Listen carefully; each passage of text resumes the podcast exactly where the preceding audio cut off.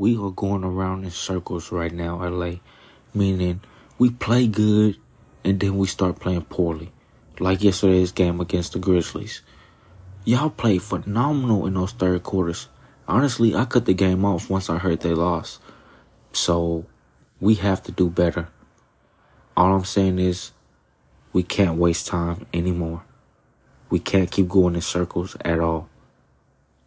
It's time to head in the right direction.